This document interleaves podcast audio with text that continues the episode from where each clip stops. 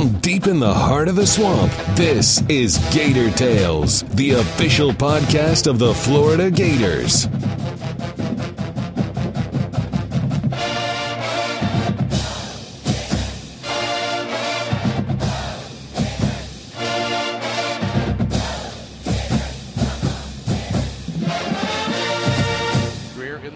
The takes a snap and fakes the toss sweep. Bootlegs off to the right. Now throws underneath. Got a wide open Goolsby at the 20 yard line. Inside the 10 to the 5. He's off to the races. He's into the end zone. Touchdown! Touchdown! Touchdown! Oh my!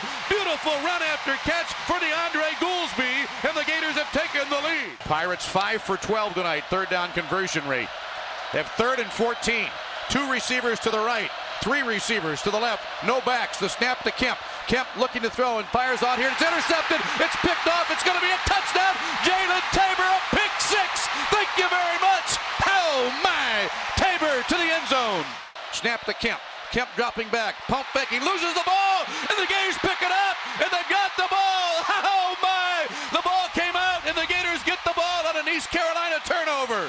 Welcome to our latest edition of Gator Tales. I'm your host, Adam Schick. Florida is 2 0 after a hard fought victory in the swamp over East Carolina, their second win over the Pirates in the year 2015, following their triumph in the Birmingham Bowl. This week marks a clear shift, though, as Jim McElwain leads the Gators into the rigors of the SEC for the first time. With that in mind, we have a jam packed show for you today.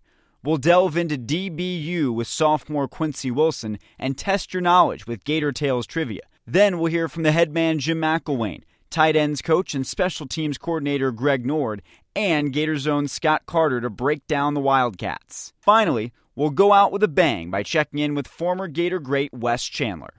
But first, it's impossible to talk about Florida Kentucky without discussing the streak. The Gators own 28 straight victories over the Wildcats, which is the longest active streak in all of college football. These two teams have played every year since 1967, and the Gators have incredibly won every meeting since 1987, when they were led by Galen Hall and prevailed 27 14 at Florida Field. Though he wasn't here at the start of the remarkable run, Mick Hubert has witnessed many moments throughout the streak, including close calls, massive blowouts, and also one of the most iconic plays in the storied history of the Orange and Blue. We sat down with the voice of the Gators to talk about the history of Florida Kentucky, and he was quick to point out that while the results haven't changed, pretty much everything else has.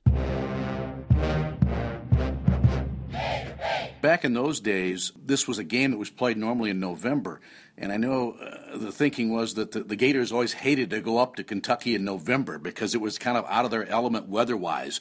And in the 86 game, the Gators lose on a, on a cold and rainy day. And not that that was an excuse because Kentucky had a, a, decent team. But the Gators were certainly glad when the schedule then changed and the Kentucky for years and years now has become more of an early season game. And my first visit to Kentucky was in my second season here in 1990. And it was another cold day, still playing in November. Remember Spurrier saying that uh, Trey Everett has practiced really well this week, and, and we're going to get him a touchdown. And sure enough, they threw a corner out in the left corner of the end zone, and Trey Everett gets a touchdown catch. And I'm thinking, you know, that was so Spurrier that, that not only was he going to get a touchdown, but he was going to name the player and basically how he was going to throw it to him, and it worked. And then in, in 1991, the next year they came down here, and it was a tighter game. Uh, the Gators had to really run out the clock to win the game. I think it was 35 26. But Eric Rhett ran several times and, and, picked up a first down. They ran out the clock and secured that win.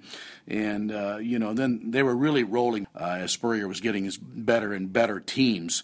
You know, we were able to really lay some whippings on them there in the 90s. I mean, uh, you know, Bill Curry was coaching Kentucky, and he had he had a young Tim Couch trying to run option football whereas Couch was a big, lanky, drop back thrower guy, and he just couldn't run the option. We beat them one year, I think it was 65 to nothing. The next time they came to the swamp, I think it was 73 to seven.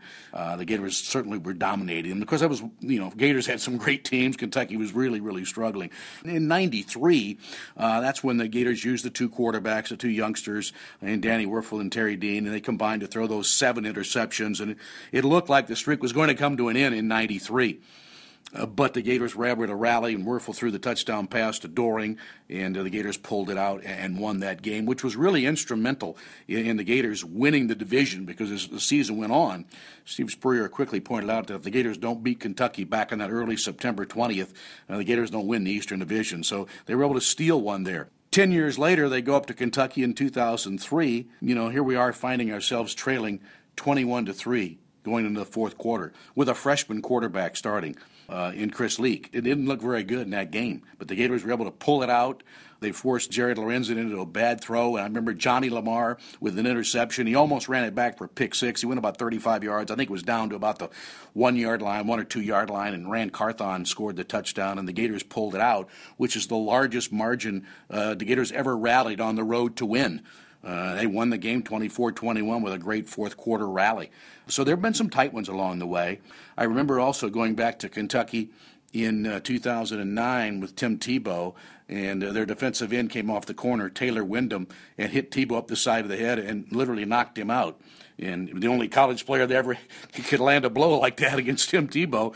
And uh, we came back to Gainesville. We, we won the game, but we came back to Gainesville without Tim Tebow. He stayed in Lexington in the hospital that night. And uh, in 2010, uh, one of the great games played in the swamp. Burton ran for six touchdowns. He scored six touchdowns in the game, and he was just unstoppable. Yeah, I'd never seen that before. One player to score six times, and we win that one like that. So, been some great memories. There've been some tight games, some nail biters, some tremendous blowouts, and then in the case of uh, you know Burton, individual performances, it has been phenomenal. It really has. And, and you know, Adam, you wonder how many times in the back of their mind do they think, oh, here we go again. We've come close. We just we just can't win. So you don't know where the self doubt comes in and creeps in, because that's had to have been a factor. Florida has had better teams almost every single year. But as we know, the better team doesn't always win every single game. So at some point, I think that's had to be a mental block for Kentucky. You mentioned 93. Doering's got a touchdown, one of the moments that's most associated with your career because of the place that that holds in the all time annals of great calls. How much do you recall about that moment? I recall a lot about it. In 93, very blessed to be working really at the 20 yard line is where our booth was and it just so happened to be that's the half of the field that the Doering catch came on. It was literally right in front of me. It wasn't like i had to look across the field. It was right there. I had a great view of the play and we got a great kickoff return from harrison houston to set this thing up and so we didn't have to work, you know, 75, 80, 90 yards down the field. We had a about a 55 yard drive, I think it was, to score. We got close to midfield on that kickoff return, and you know, they we, we just found them in a coverage where they broke down a couple of times. I mean, uh, Danny found uh, Doering playing in the slot. He got open a couple of times, and they never did cover him up. And Wuerffel just feathered a beautiful pass in there at the end that, that, that Chris ran under and right through the back of the end zone to score. And it was it was really phenomenal because we didn't have a whole lot going in that game other than we were completing as many passes to them as almost they were to them, you know. So that that was phenomenal. But I, I do recall uh, a lot about uh, that '93 game, and uh, hopefully this will be a memorable one too. The call itself, it's so unique. It seems so caught in the moment and just pure euphoria, and, and in some cases surprise. Is there somewhere special where that particular call came from? Not really. Uh, I'm just trying every single play to not make a mistake. I, am not going into a play with negative feelings. I'm going in there with positive feelings, but I'm also knowing that you get one chance. You don't get to stop the tape, back up, go over. As I tell my friends in the in the sports writers, you don't get to backspace. You know, there's no backspace. You got one chance to call it. And, you know, I want to make sure that that call or any call, if they were to excerpt it, put it in a time capsule and bury it into a corner somewhere and unearth it 50 years from now, and they say, here was the announcer that called the Florida games back in uh, 2015. They're going to go, my goodness, that guy was terrible. It was a bad call. And, you know, not every call is a great one, I will say that. But you go into every call hoping it's going to be the call that stands the test of time.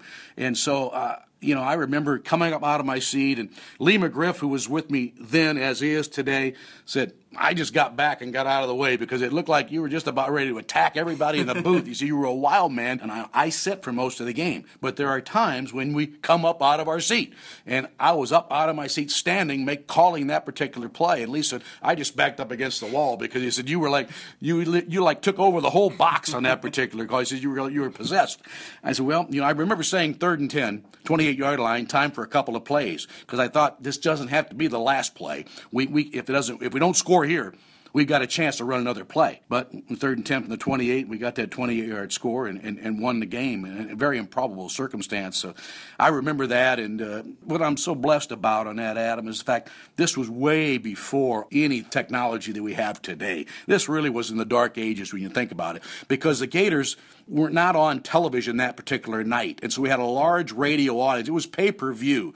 And so there weren't a lot of people paying to watch the game. So we had a large radio audience. And it happened, if I remember, sometime around 10.30 10.45 at night and so you know late in the game obviously pushing the 11 o'clock hour and people were listening to their radios and and we had a great audience for that and I, I didn't really know the impact of the call i just knew we won a great game but the following week Keith Jackson uh, mentioned it on ABC, his broadcast, and they ran a clip of that on ESPN and ABC, and that's when it took on another life. And uh, I for, I'm forever grateful for Keith Jackson for mentioning that particular call because it could have been lost, but it we kind of resurrected a new life there. And you know, today, I mean, you make a call and it goes on uh, SoundCloud or wherever it goes, it's it's going to be heard within seconds of being you know, everywhere. It wasn't like that back then. So for it to maintain that and be televised on, on ABC's Game of the Week the following Saturday, that uh, certainly helped my career here at Florida. Third and 10, 28-yard line. Wuerffel dropping back to throw, pumps and fires the ball over the middle.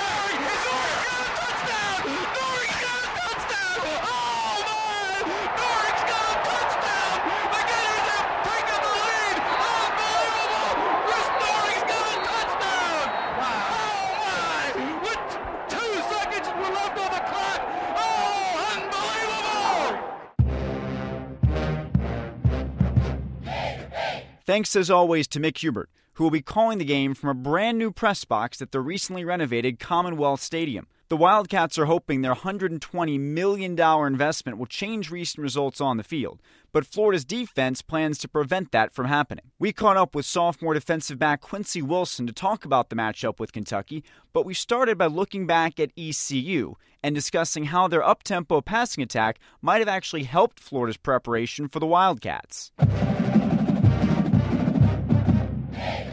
Oh, it definitely gets us prepared because ECU like to throw the ball around, so we're familiar with that. And um, the ECU was uh, a really good game to get us started, prepared for the SEC talent that we're going to see in the upcoming weeks. Marcus Maye talked about the players only meeting that the DBs called after ECU. Talk about what inspired that and what went on inside that meeting.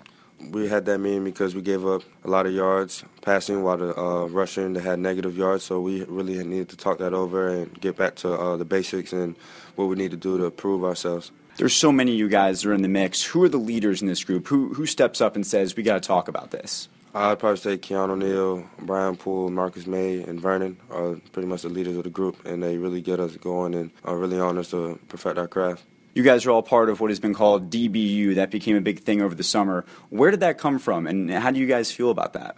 I mean, I think it's always just been a thing, you know, because the guys in the past that came and laid the groundwork for us, and we just we always have the top DBs, the best DBs, and we're just building on that. You got a guy in Vernon Hargreaves. A lot of people are looking at at the next level, being a big time player in the NFL. What can you learn from playing with him, and how does he help you? I learned a lot from playing from him, like just like the little things that he does to, to stay on top, and like his work ethic and his leadership skills. You know, I'm just learning from him every day on certain things. Players talk so much about the jump from freshman to sophomore year. What's been the biggest change for you? The biggest thing is I see more like when I'm on the field. Like I remember last year being on the field, I only see the receiver that's lined up in front of me, but now I'm able to see the quarterback, read different keys, and see a lot more and be able to react better because I know what's going on and I understand the defense more. When you break down your game, what areas are you still looking to improve on the most? Of my technique, because you know, being a big corner, that was the technique is not right. Then that's how you get beat, beaten, like pad height and stuff like that. Now that you're experienced, you've been around for a while. If you could go back to when you were a freshman, first coming on campus, what advice would you have for yourself? Just do exactly what the coaches want you to do because it's all about trust. And if you do what they say, then they're gonna they're gonna play you. And if you and especially get in your playbook, because if you don't know the plays, then they then they won't play you, no matter how good you are.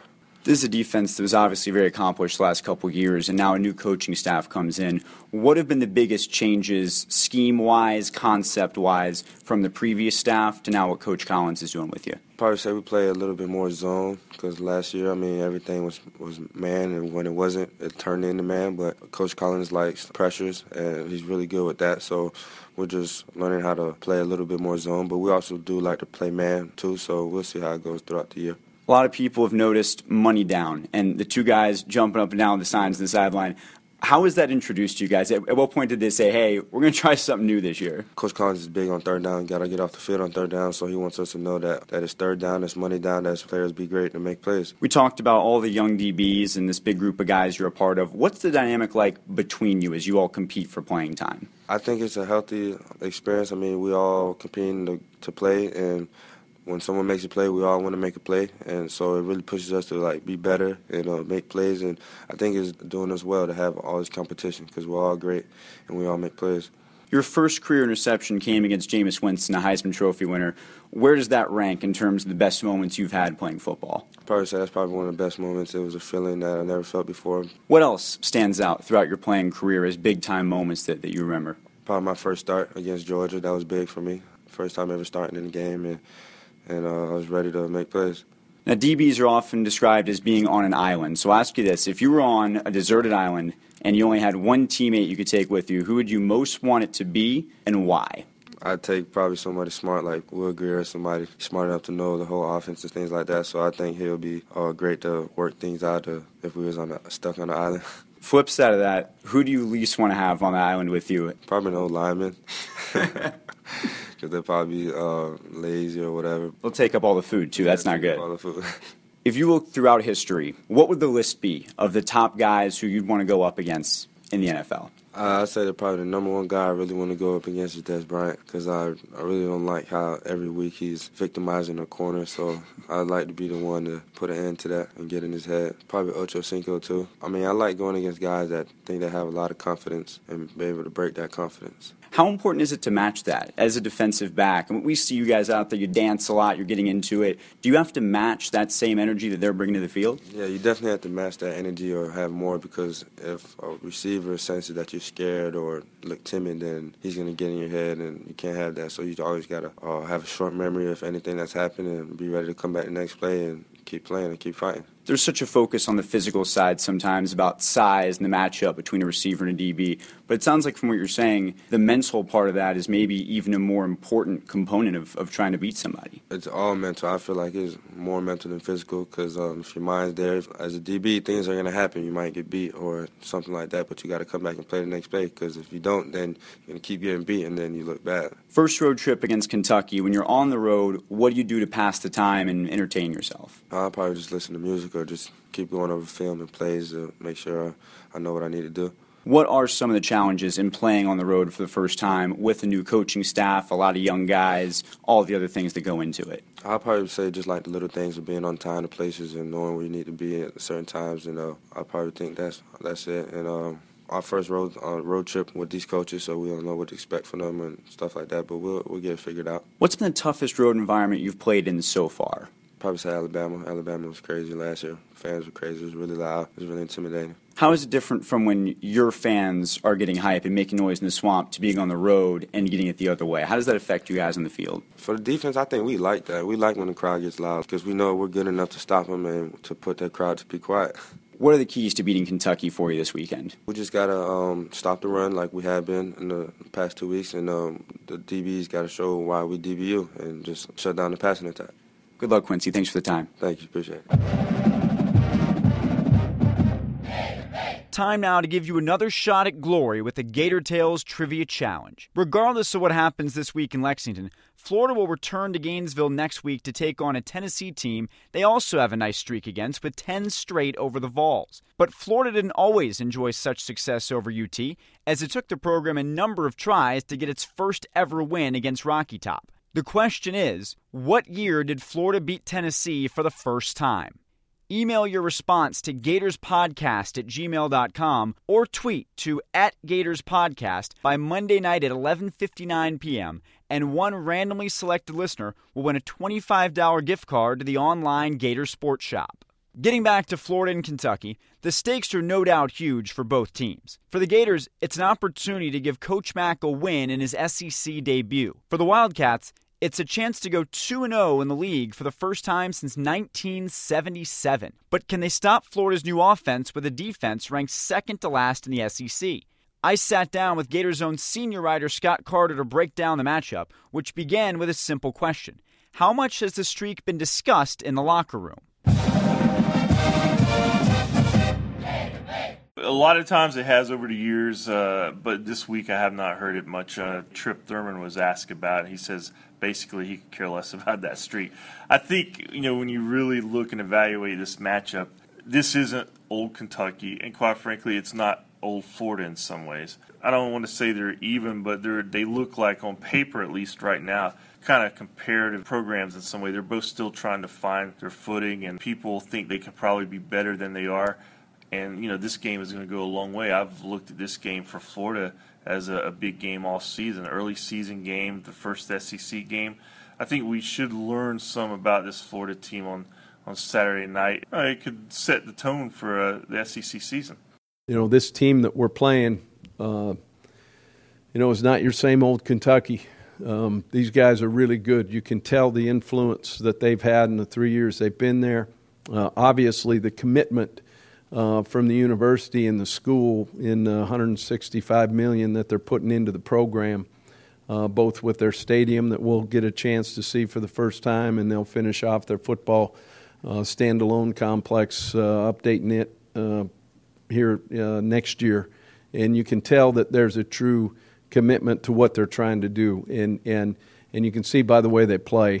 When Mark Stoops came into Kentucky, the expectation was he was going to build a defensive stalwart up there, and yet they've become a team that's really known for their offense, and it's evolved this year as well with their new OC Shannon Dawson. Yeah, they're running the old air raid offense that West Virginia and Texas Tech have over the years, and it looks very much like that. Uh, Kentucky's explosive offense. Well, we saw that last year, even in a little bit of a different style offense. Patrick Towles, the quarterback, junior quarterback. You look around the SEC, and there's not a lot of experienced quarterbacks, but he is one of those that does have some experience, and it shows he threw for 369 yards last year at the Swamp, and uh, you know that game went to triple overtime before the Gators were able to pull it out. We saw last week against East Carolina, despite all the nickel that Florida was playing, they gave up 346 yards through the air to an up-tempo offense, focused obviously in the passing game. How similar is this air raid offense going to be to what we saw from ECU, and how is Florida going to be able to stop that? Well, there's certainly some similar concepts. I mean, they're going to throw a lot of passes. There are a lot of quick hit passes like we saw in East Carolina. It was a big enough concern for Florida secondary that Marcus Maye said yesterday that they all met Sunday, just the secondary, the players saying, "Hey, we're almost all back now. We have our full unit. Let's let's try to cut back on these numbers." So they know what's coming up on uh, Saturday. This is a team that. Going back last season, the Mississippi State game, they converted 18 consecutive opportunities in the red zone. So their offense is, you know, they're producing when they have to, and I think Florida, their defense, I don't think we've seen their best game yet, certainly not in the secondary. East Carolina and Kentucky, anytime you have those up tempo offenses, you're going to give up some yards, but I think the Florida players felt that they could have done better than what they did uh, last weekend. Offensively, I think everything starts with the quarterback. He's an experienced guy. Obviously, they've got a new coordinator, but same system tree, I guess, is, is the best way to put it. Uh, the different personnel groupings that they play cause you issues. Uh, everything has a run pass option. You can see the quarterback has a real command on what he's doing.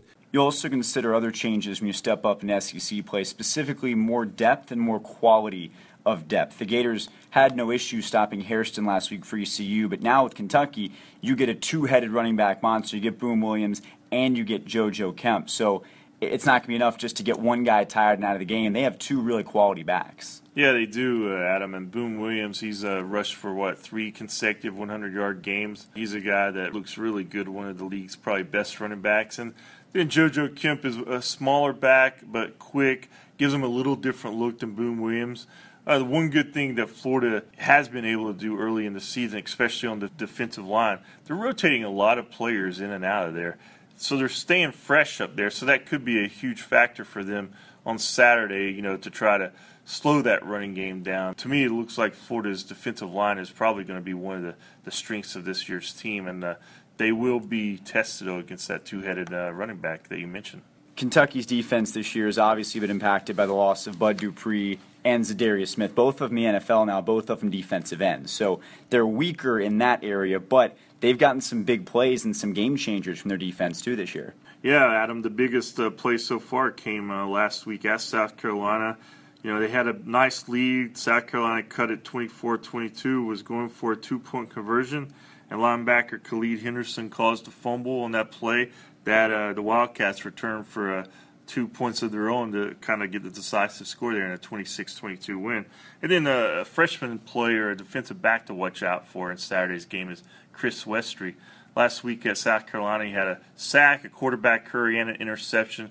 He's uh, quickly kind of made his presence felt with the Wildcats defense as a first-year player and someone that I'm sure uh, Florida offensive coordinator Doug Nussmeier has uh, told his quarterbacks about it wouldn't be a Gator Tales podcast if we didn't talk about the quarterbacks because that's what everybody is still discussing and trying to sort out. In your mind, what's it going to take for a starter to be announced? What does either one of those guys have to do to definitively take this job? I think just assert himself that they take command when they have to. Like I thought when you go back to East Carolina game, there was a point in that game where I thought if Will Grier maybe had took control and, and led uh, the offense on a couple of scoring drives to open that game. Maybe Will Grier was the guy.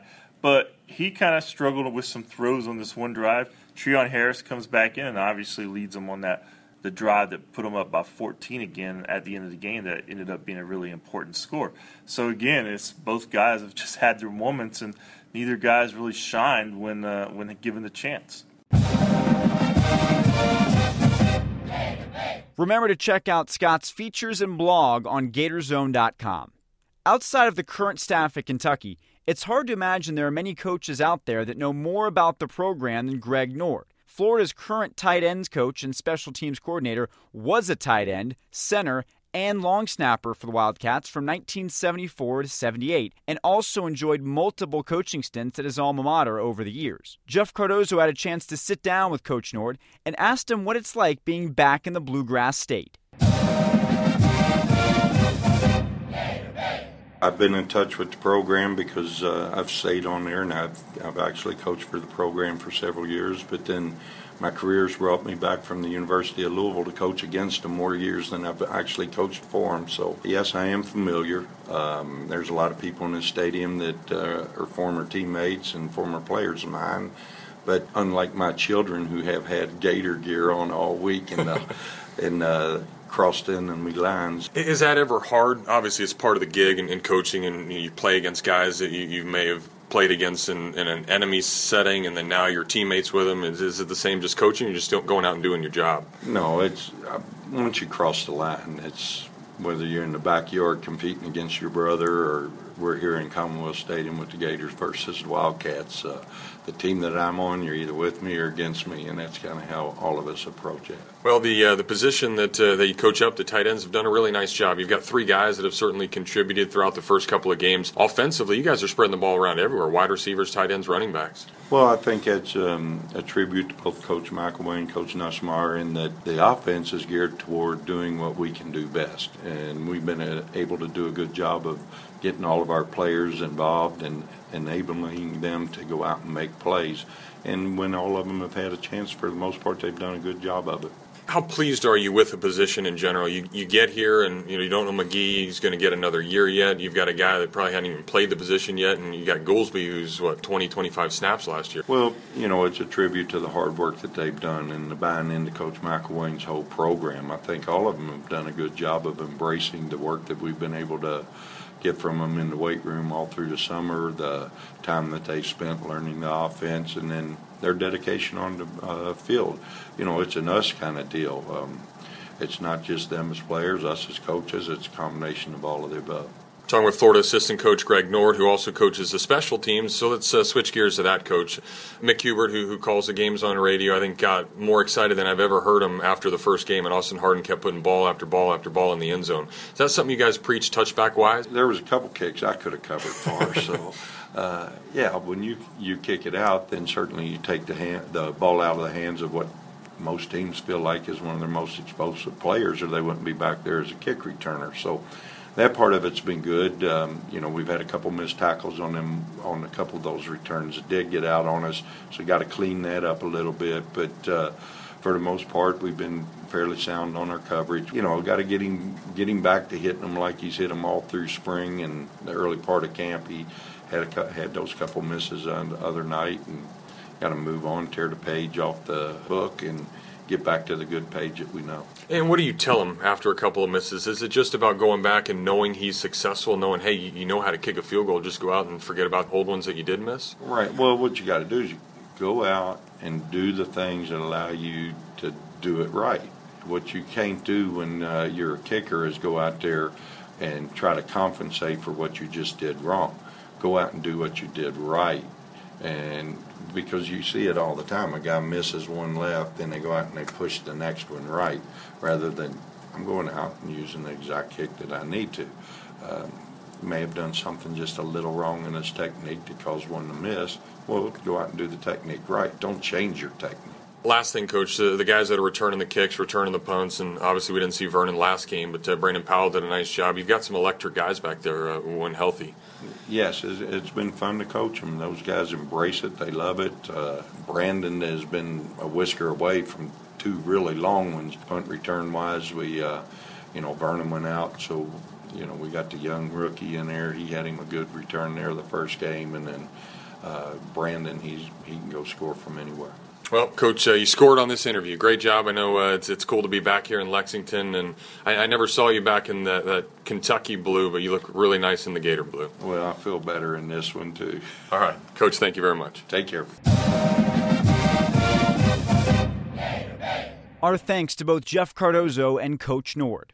Ironically enough, the Gator great we're highlighting today actually played against Greg Nord in the Florida Kentucky series back in the 70s. We promised you a look through history on Gator Tales, and today we deliver on that by catching up with one of the great wide receivers in the history of Florida football. Gator Vision's Shelby Granath tells us about the storied career of Wes Chandler. From 1974 to 1977, Wes Chandler's name echoed throughout the swamp. Arguably, as one of the greatest pass receivers in Gator history, he brought fans to their feet throughout his All America career in orange and blue. In January, the National Football Foundation announced that Wes Chandler was being inducted into the College Football Hall of Fame. Not only an honor for Chandler himself, but also for everyone who guided him throughout his outstanding career. I'm very grateful, I'm humbled, and uh, I'm very appreciative. Uh, the honor it means so much because it just doesn't talk about who Wes Chandler was as an athlete, but the person, more importantly, the individuals that I played with uh, on the field and enjoyed off the field as well. Tonight, we welcome back to the Swamp a two time All American, Wes Chandler. His name was once again heard in the swamp when the Gators hosted the Pirates from East Carolina. Chandler returned to his alma mater to receive a National Football Foundation Hall of Fame on campus salute, a tradition that began with the inaugural class in 1951. During the salute, Chandler received an All American plaque that will remain on display at UF. You never prepared for moments like this, and, and so the emotions are high, uh, even as I stand here, and, and, so certainly I'm looking forward to it. And um, it's not like playing in the swamp, there's nothing like it. So just hearing my name one more time in the swamp, that's the ultimate thing.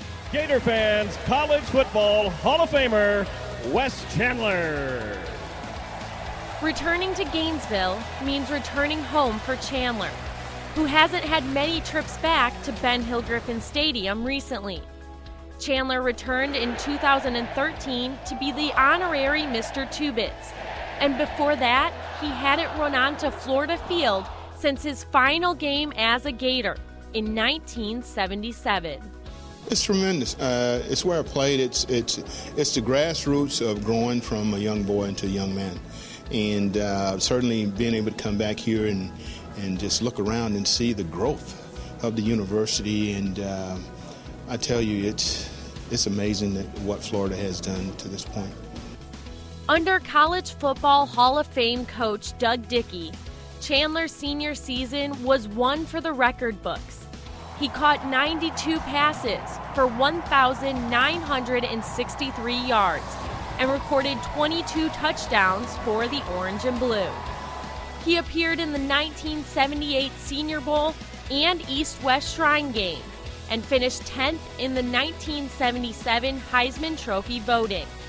He was also the recipient of the Fergie Ferguson Award, which is presented to a Florida senior who displays outstanding leadership, character, and courage. Prior to the football game between the Gators and the Pirates, Chandler had the opportunity to catch up with former coaches, including Dickey, and teammates to thank everyone who helped him earn this incredible honor. For me, I'm grateful because it's it's those people uh, that really, really made me the player I am today and, and helped me grow and mold into the individual that I am also. Chandler will be the eighth Gator player to be inducted into the College Football Hall of Fame, joining Carlos Alvarez, Wilber Marshall, Emmitt Smith, Steve Spurrier, Dale Van Sickel, Danny Wuerffel, and Jack Youngblood. Florida has now had five players inducted to the College Football Hall of Fame in the past 10 years, the most of any school in the SEC. It's tremendous. It's, it's an outstanding honor because uh, those are people who I know and uh, had tremendous respect for uh, as people, but more importantly, I marveled at their performances on the field. The 2015 College Football Hall of Fame class will be inducted at the 58th NFF Annual Awards Dinner in New York City on December 8th. Make sure to check out the great work done by Shelby Granath and the rest of the Gator Vision team on GatorZone.com and on the GatorZone TV show. And that's all we have for this week's episode of Gator Tales. Remember to submit your trivia answers to gatorspodcast at gmail.com or tweet them to Gators Podcast and use those same outlets to reach out and let us know what you think of Gator Tales and what you'd like to hear in the future. Now that we've got you fully prepared, watch the Gators go for their 29th straight win over the Wildcats Saturday night at 7:30 on the SEC network. Our next episode will preview the Tennessee game in the Swamp and will be available next Thursday. Until then, I'm Adam Schick, thanking you for joining us on Gator Tales.